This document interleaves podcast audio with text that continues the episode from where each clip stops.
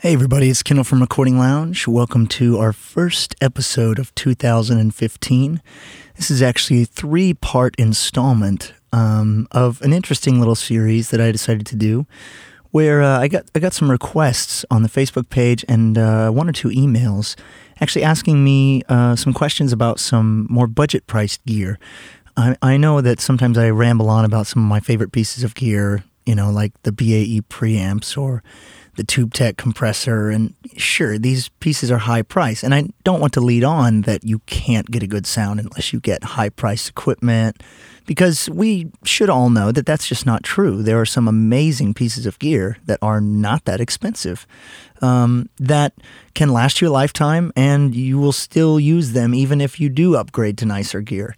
Uh, all the pieces i'll be listing today are pieces that i have either owned at one time currently own or want to own and try to rent or borrow because I love them. Nothing that I list here today will be something that I don't like. Um, and to sort of play on that, um, not everything here you might like. Um, so do your research on all of these things. Um, basically, what this show is going to be is a three part installment of uh, top 10 studio essentials um, for $100 or less, $500 or less, and $1,000 or less. So this first one is going to be $100 or less. So enjoy. All right, so clocking in at number 10. Uh, this may sound stupid, but I use one all the time and I still get asked for one, and that is a high quality tuner. Now, um, you can find these on eBay. Uh, I really like the Korg tuners. Um, but just having a nice tuner that's accurate. Uh, I, I, prefer a digital tuner, and I prefer I like the rack units. I got mine for hundred dollars even um, used, but uh, they're getting harder to find. But I'm sure really any Korg tuner, in my opinion, is is a great tuner. There are some others out there. The Peterson tuners are great, but they're uh, quite a bit more expensive. Um, and uh, personally, I love the rack tuner. Um, the way that I have mine set up is I have it set up on a headphone mix uh, that is tied to every channel, which means that anybody plugged into anything, whether it's a DI or a mic or whatever, will be run through the tuner. And that's really cool because if someone's sitting in the control room playing guitar, or if someone's playing bass, or you know, if I'm trying to pick out a note, anybody can just you know, talk into any mic and it shows up on my tuner that's in the rack right next to me. And I've also got some other, you know, smaller Korg tuners, just, you know, the regular handheld type, I don't know what they call them, um, that I love and I always love using. Um, my one tip for tuners is whenever you're tuning, regardless of what brand you choose or what type, have everybody use the same tuner. Um, there are discrepancies between tuners and they they pick up sound slightly differently. Um, you know, the headstock tuners for guitar, the digital tuners that you plug into, you know, etc. So my advice is have everybody tune with the exact same tuner, which is why I rely on Korgs and I have everybody plug into the uh, little Korg tuner or the rack tuner. And um, yeah, I feel like that's a more consistent way of making sure that everybody, and you know, not everyone is uh, everyone is either using headstock tuners or everybody is using you know the plugin. That's the idea. So number ten, high quality tuner. Number nine is the Art Tube MP. Now this is a cool little preamp. I've had a handful of these over the years, um, and I think they run anywhere from thirty to hundred and twenty dollars. I'm not sure what they are new. Um, but I find them on eBay all the time, and they're great for just having that extra pre around. In my case, I mean, I have a, a, a big rack full of pre's, so a lot of times, you know, I don't just buy them just because. But a lot of times, I'll find myself saying, "Oh crap, you know, I need. Let's give them a talkback mic um, so they can talk to us, you know, so we can hear them in the room." And I end up saying, you know, man, that, that actually sounds pretty good. I might actually, you know, compress that and use it as a room mic or something. Um, those uh, I really like the um, the one that has a high pass filter and a limiter on it. That one's really cool, and they're not too expensive. You can find them used all the time. Um, it's just a little tube preamp, and uh, it's got a great sound, honestly, for under a hundred bucks. And uh, I I use them for miscellaneous tasks. My TalkBack mic uses one. Um, I've got one hooked up to an isolation cabinet. And uh, let's see, I've used it for, um, you know, like I said, the, the talkback mics for uh, for them, for the artist in the live room. I've used it for all kinds of little tasks where I just needed a pre, just a pre that's not gonna, you know, be noisy and it's gonna sound good and it's gonna always work and it's small and compact and just does the job without, you know, too many frills or anything like that. Um, so yeah, that's number nine, an Art Tube MP. I couldn't have a list of uh, top 10 studio essentials under $100 without mentioning the SM57, which is number 8 on my list of top studio essentials. If any of you have been doing this for more than a little while, you probably own an SM57, and good for you because they're always great mics to have around. They've been a studio standard for a long, long time on guitars and snare drums and even vocals.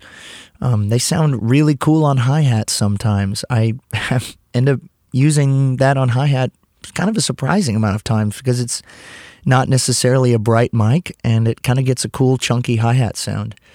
I've used it as a talkback. I've used it on bass cab. I've used it on kick drum. I've used it on toms. I've used it basically anywhere. I've used it on a piano. It can sound really cool on a piano. Never rule out the old SM57 or SM58. You can find them on Craigslist and eBay for probably 50 bucks. You could probably find 3 of them for $100. Some, you know, they're so common and they're very consistent. There's lots of mods you can do to them. You can replace the transformer or you can remove the transformer. Um, I have a, I have a handful of 57s with mods to them. I really like removing the transformer. Um, it kind of gives it a little bit more of an SM7 quality without actually having to buy an SM7. So it seems to tame the mids a little bit, give it a little more low end. It does drop the output significantly. So um, I think maybe 6 dB or more. And so if you're using on snare or guitar cabs, you're going to be fine. But if you plan on using a 57 for, you know, vocals, you might want to leave the transformer in or upgrade the transformer with a replacement. Um, there's a handful of companies out there who are making, you know, replacement transformers. But uh, yeah, it's a classic. You know it. I know it. We all love it. The SM57. Number seven is the HD280 Pro headphones from Sennheiser. These are $100 new. Um, I usually find them on eBay used. Um, they're pretty rock solid. You don't have to worry about them, you know, as long as the auction says they work. You know, these are great headphones. They're comfortable. Um, clients seem to really like them. If they, you know, if they break or whatever, you know, you're not out three hundred dollars or something for like a nice set of Beyer beyerdynamics or something like that. Um, they sound really nice. Singers tend to really like the way their voice sounds in them, and they're cheaper than a lot of headphones out there. Um, for example, I really love the extreme isolation headphones for drummers.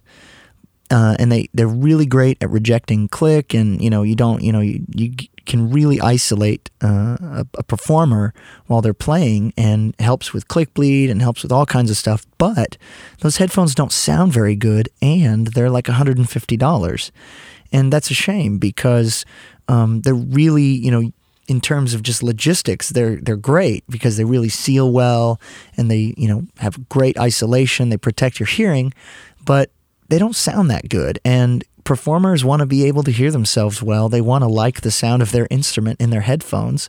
So usually drummers, you know, they they're not too picky. They just want a lot of click and they want, you know, enough for themselves, you know, but they're already hearing so much of themselves in the room, so they usually don't care. But singers, bass players, guitar players, they want to have a good sound and they want decent isolation and I, as a studio owner, I don't want to have to spend, you know, $300 per set of headphones to record, you know, five guys, six guys in a band.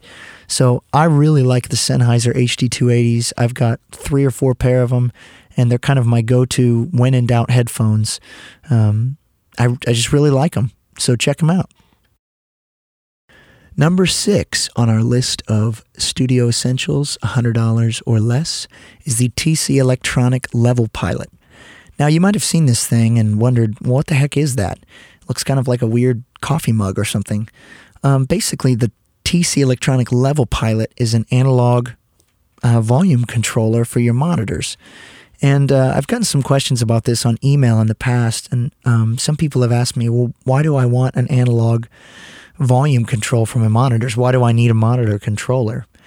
Well, aside from some of the fancier features that a lot of monitor controllers have, like speaker switching, and you know you can put the sub in and out. Some of them, uh, like the Dangerous Monitor ST, which I use and love, is a stepped attenuator. It's got mutes, it's got talkback, it's got all kinds of stuff. It's got dim, but the main reason you will probably want an analog volume controller of some kind is that in some cases, especially on uh, budget interfaces or you know converters, things like that, a lot of times these digital volume controls are either a inaccurate, b they lose sort of resolution at these lower volumes. They don't seem to have the same fidelity at these lower volumes, and c um, that you have to reach usually at an odd spot. You can't always put your interface exactly where you want it. Now, sure, a lot of them uh, these days are being made so you know so simply and so upfront. A lot of controls are on the front, but um, some of them don't have you know monitor volume right on the front, and so people end up using uh, control within their software or something like that. And I always recommend for gain staging purposes to keep your monitors at the loudest level they go. So unless it starts getting noisy, some of them can get really noisy at those levels. But generally speaking, uh, my advice is to put your monitors at the loudest level possible, and then put your output of your uh, of your DAW and your interface at zero, meaning you know the maximum, not plus anything, but just zero. And then in between, use an analog uh, volume controller. Now, again, this isn't analog like it's going to make it warmer. It's none of that crap. Okay, it's just for the sake of fidelity. Now, these TC level pilots use a high quality Bourns pot. Now, again, it's a pot, so it's not going to last forever. Um, any guitar players out there know that a Ernie Ball volume pedal, for example, it starts to get scratchy over time. And I experienced the same thing with the level pilot over a couple years. But the good thing is, it's just about the cheapest monitor controller, you know, volume knob out there um, that is high quality and is, you know, they've put all of their money literally into just the pot. I mean, that's all it is. It's a really smooth. It feels great. Um, you know, it is very, very easy on the hands. It's not hard to turn. It's very smooth. It's easy to just grab right. You can put it right in front of your mouse. You can just grab and turn it up and down. Very easy to use. Could not be simpler. I think it's about uh, $89 and I'm sure you can find them used. I do recommend getting it new though, again, because you have the pot and that's the whole function of the unit. So, you know, you want to get one that's brand new. I believe they use a high quality Bourns pot, which is a great company. Um, the the evenness of sound quality, at, even at low volumes, low resolutions, is great. Um, my only gripe about it I, is that at very very low levels, I mean really low, like almost off, um, one side seems to drop before the other, and that is um, you know one of the main reasons why in the higher dollar monitor controllers they use a stepped attenuator because it's easier to make sure that that doesn't happen. And pots aren't perfect. You're you might get one and it doesn't do that, um, but trust me, it's worth it. You you're not going to be mixing. I mean, it's like literally almost off. You know, the left side will drop out before the right side, um, but that's just a small gripe. It's a really cool device. It's got a little breakout cable with XLR in and outs. So make sure that you uh, get accordingly, you know, get the cables accordingly to that. Um, but it's just a really cool little controller. It's a nice high quality pot. I think it sounds better, in my opinion, than you know some of the PreSonus monitor stations and you know the the Mackie Big Knob and some of some of those that have a lot of features, but they really sacrifice some of the sound quality because of it. Um, this you know this is a, such a simple thing. If you're looking to break into the world of monitor controllers, and to see how it can kind of change your workflow quite a bit in a really nice way and speed things up. You should definitely check out the Level Pilot. It can really sort of open your mind up to, wow, you know, having this volume controller is really, really useful. So uh, check it out, the TC Level Pilot. Number five on the list of top 10 studio essentials, $100 or less, are inline microphone pads. Now, I'm sure you guys have seen these, or maybe you own some, and if you do, great. These are little XLR barrels that you put um, right in line with the mic cable to pad down the mic. These are extremely useful if A, you're recording something extremely loud, B, your microphone pre does not have a pad on it, or C, um, you just need a little bit extra headroom on the pre um, to you know pad something down just that little bit more just to be safe about clipping. This is really useful for guys, uh, home studio guys that aren't tracking with compression. I've gotten some comments from you guys that you know I I uh, talk about tracking with compression, and some of you guys have said you know I don't I don't track with compression, or I don't own any compressors. You know, should I get one? And the truth of the matter is, you definitely should try it and see if it's for you. I love tracking with compression because it saves me a lot of time later. And if I know what I'm looking for, and if I, you know, I'm really focused on the end goal sound right up front, and I have a very clear picture, I have no problem using EQ and compression live. If you don't have a very clear picture and you want ultimate flexibility, then just don't use a compressor. There are many times when I just don't use them because I'm like, you know what, that sounds pretty good, but I'm not exactly sure where that's going to fit in the mix, or um, you know, I'm not exactly sure what you know role this is going to serve. For example, I did a track yesterday where uh, there was a string part, and generally speaking, strings don't need a lot of compression, but every now and then they can benefit from some gentle, really gentle compression. And I just said, you know, I just I want to be really safe on this and and not use any. And I'm glad I didn't because in the end of the mix, I didn't use any compression at all. It sounded best with none. Um, so, and I am not afraid to admit that I've gotten into some binds from, you know, compressing on the way in and looking back later and saying, you know, maybe I shouldn't have compressed that much. Um, but point being, these inline mic pads, these inline mic pads are great. Um, they are meant to be used, most of them, not all of them, but most of them are meant to be used before the mic pre, not after. Okay, those are those are different. That's those are a different impedance. Now they do make those for after the mic pre, um, but a lot of them you got to check. You know, read the specs, see what they're for. Uh, if they are 600 ohm, um, they're probably for the output of the preamp. But if they're lower than that, if they're like 150 or something like that, um, they're probably meant to be used before the mic pre. So make sure you check that out. I know that's confused a lot of people. Make sure you get the right one for you. Um, you can also get inline pads for the output of a mic pre if you have a mic pre that's just really hot and you want to be able to drive it a little bit more, um, which I happen to really like doing. So, um, you know, if you don't have console or faders or attenuators or things like that, I've got you know attenuators on most of my pre's, and the ones that don't have attenuators, I've either you know gotten some built or I've built them myself, just output attenuators, so I can drive the pre just a little more to get a little more coloration. Um, but you can get these inline mic pads uh, either post pre or pre pre, and I think most of them cost anywhere from twenty to fifty bucks a piece. It might seem like a lot, especially if you're you know needing four or five of them. But, you know, even having one of them is really useful just for that one time where, you know, you want to use this mic on this with this pre, and it's the only pre you have left available, and it's clipping, and there's no pad on the pre. And it's like, oh man, that thing just saved my life. And it has saved my life a couple times. So just Shure makes some, Whirlwind makes some, I think Proco makes some. Just check it out. They're called inline mic pads. Make sure you check for the right impedance.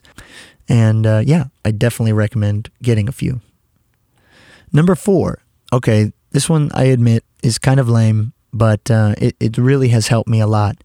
Um, I really value having a really good quality, high speed USB 3 flash drive that is large. I have a 64 gig USB 3 flash drive that works with Mac and PC, and it has saved my butt a couple times because a I know it's a good one. Uh, I believe mine is made by a company called Mushkin. M- Mushkin, I think like that, um, and it's very fast. It works totally fine on Mac and PC. So if you know sometimes if somebody's hard drive isn't working, sometimes you know that happens where a guy has a Mac formatted hard drive and it's not working with the PC. Oh no, what do we do?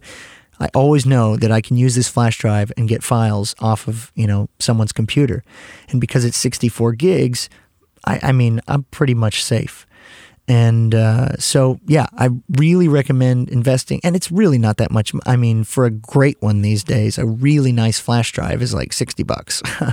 I remember when, uh, uh, you know, 128 megabytes was 60 bucks for a flash drive. So that that's pretty funny how far we've come in just a handful of years. But um, yeah, I really recommend getting one. I keep it on my keys, it's always by my side, and um, I don't know what I'd do without it. Number three is sort of a pick one or the other or both. Um, the radial passive DI and the radial passive reamper are both about a hundred bucks, brand new. You can find them used all the time, and uh, I use both of these all the time. Um, they're such solid units. Radial makes just such great pieces of gear that just they never fail. And um, sure, having the active version is great too. Uh, the active uh, DI and the active reamper, that's cool. Um, I tend to like passive DIs a lot, you know, just as much as I like active DIs. Um, so I, if you're not into reamping or haven't messed with it, I highly recommend getting the radial reamp box. Um, you know, and really any old DI can work. It, a DI, if you have a mic preamp with a DI, that's probably fine. Um, but the reamp box will convert a line level signal down, uh, you know, to guitar level. Uh, so you're going to output from your uh, interface a pretty hot signal, and you'll need to convert that essentially down to instrument level to send out to the amp. And uh, I, it's a really, really, really cool thing to start experimenting with reamping all kinds of things. You can reamp vocals into amps. You can reamp, you know, bass into guitar amps. You can reamp drums. Reamping tambourine into a Fender Spring Reverb is, you know, is awesome. You know, a Twin or a Princeton or something. Reamping percussion, reamping snare drum. I mean, there's a lot of cool things you can do uh, with reamping, and it's really up to you. It's it's it's so open, and it's such a you know a cool technique that's been done for years and years and years.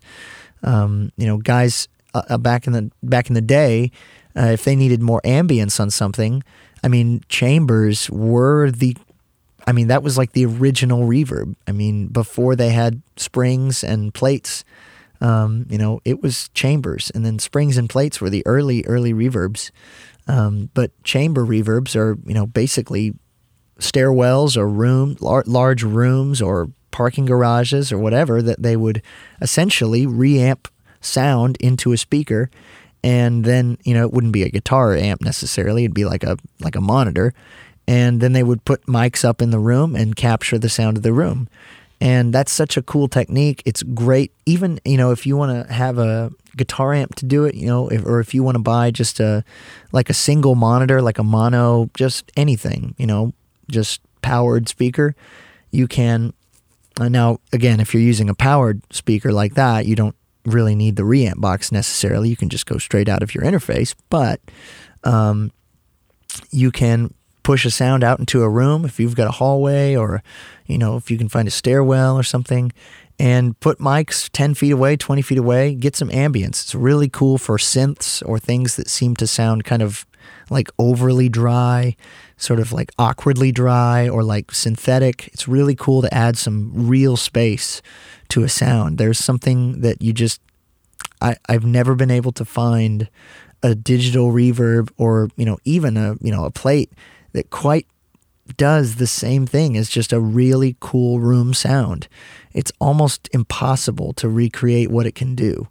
So um, definitely check out the reamp box. Really cool for being able to you know record a DI for guitar and then you know edit it however you need to, and then send it out to the amp perfectly edited. It's much easier to edit a DI, especially you know when you're planning on distorting it, than it is to edit a distorted guitar because a distorted guitar is basically just like a bar of sound.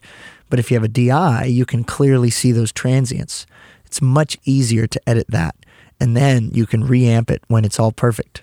So check them out: the radial uh, passive DI and the radial passive reamper. All right, and so number two is one of my new favorite products, and it's so incredibly cheap, and it sort of ties back to the flash drive thing that I mentioned a couple uh, a couple numbers ago.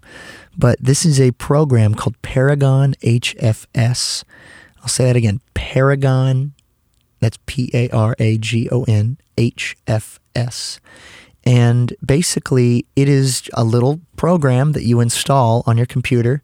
They make it for Mac and PC that basically makes your computer play nice with devices from uh, the opposite sex of computer, so to speak. So if you're a PC user and you seem to have trouble sometimes with getting Mac hardware to be recognized, you know, hard drives formatted for Macs, hard, you know, flash drives or certain devices. If you install this little program, it costs twenty dollars. Install this little program. It takes five minutes to download and install. You don't even notice that it's there. You don't have to do anything. I, you never even notice that you did anything. Just all of a sudden, these hard drives and devices suddenly show up and they work. And they make the same thing for Macs where it will see PC devices. It just makes them play nice. And it's $20. A lot of people have, um, you know, I used to experience that problem um, before I'd heard of this program. And I mean, I never have to worry about that anymore it's just a great thing. I get lots of guys bringing in hard drives and flash drives and you know their MacBooks or whatever, and they're wanting to share files and use files for the session, and sometimes they're transferring entire sessions, and I just have to know that it's going to work. And Paragon really helps me do that. Paragon HFS, it's 20 bucks. Check it out. So, number one on this list might not be what you expected. And I'm sorry, but uh, I cannot pass up the clear amount of savings and the amount of just total satisfaction it brings me to have one of these and how much it has helped me, how much money it has saved me, and something that I, I mean, it's something I literally use basically every day. And it is a high quality Weller West 51 soldering station. Now, you might be rolling your eyes saying, you know, oh, I don't want to mess with soldering or whatever. I'll just get my cables from here or there or whatever. But trust me, if you are not making your own cables, you are missing out on huge, huge savings and huge benefits. Um, you can get a, a West 51, uh, that's W E S, then 51, uh, soldering station from Weller for, you know, somewhere between 50 and 100 bucks, depending on where you buy it. If you get it on eBay, I believe I got mine for maybe 50 or 60 bucks brand new. So, um, I, I mean, I use that thing every day, either making a cable or fixing a cable or fixing a switch, you know, that on a guitar or fixing a pot in a guitar that has come undone or, you know, whatever. There's a million uses for a soldering iron. You know, you can save so much time and energy by just, oh, look, my guitar cable, you know, it's buzzing really bad. Okay, maybe the ground's disconnected. Unscrew the end. Oh, look, the ground's disconnected. Flip on the soldering station. 10 minutes later, five, five, 10 minutes later, it's heated up. You fix it, you're done. I mean, that's it. And the, the, the feeling of satisfaction just from being able to do that in mid session, and it, and it's not even, it's not something that takes an hour. I mean, it takes 10 minutes you can do, just say, "Hey guys, go you know go grab a coffee or whatever. I gotta I gotta do something, fix this cable, and we'll get going." Um, I mean, it, it's it's no time at all. The money I have saved making my own cables has been tremendous. I mean, you can buy, for example, you can go to Guitar Center or you know go online and get a Mogami mic cable for eighty bucks, like a twenty-five footer, or you can go to Redco, uh, which is a website where you can buy cabling and ends. It's R E D C O. I believe it's just redco.com. Maybe it's Redco Audio. I'm not sure. Um, that's where I get all of my stuff. And you can buy the same Mogami cable, the same Neutrik ends for, you know, you can buy the Neutrik ends for three or four bucks a piece. And you can buy the same Mogami cable for like 80 cents a foot.